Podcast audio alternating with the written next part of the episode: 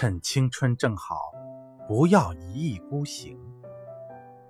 作者：张小娴。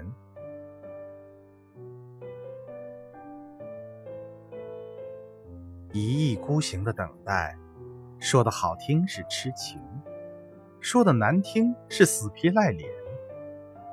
趁青春正好，不如归去。那些没有应答的等待。总会随着时日变淡，痴心总有无以为继的一天，然后就梦醒了。有时候，是你把单丝看得太神圣，忘了我们都是血肉之躯。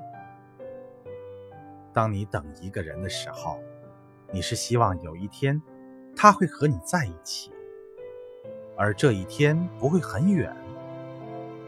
毫无希望的等待，只是一个人的徘徊不去。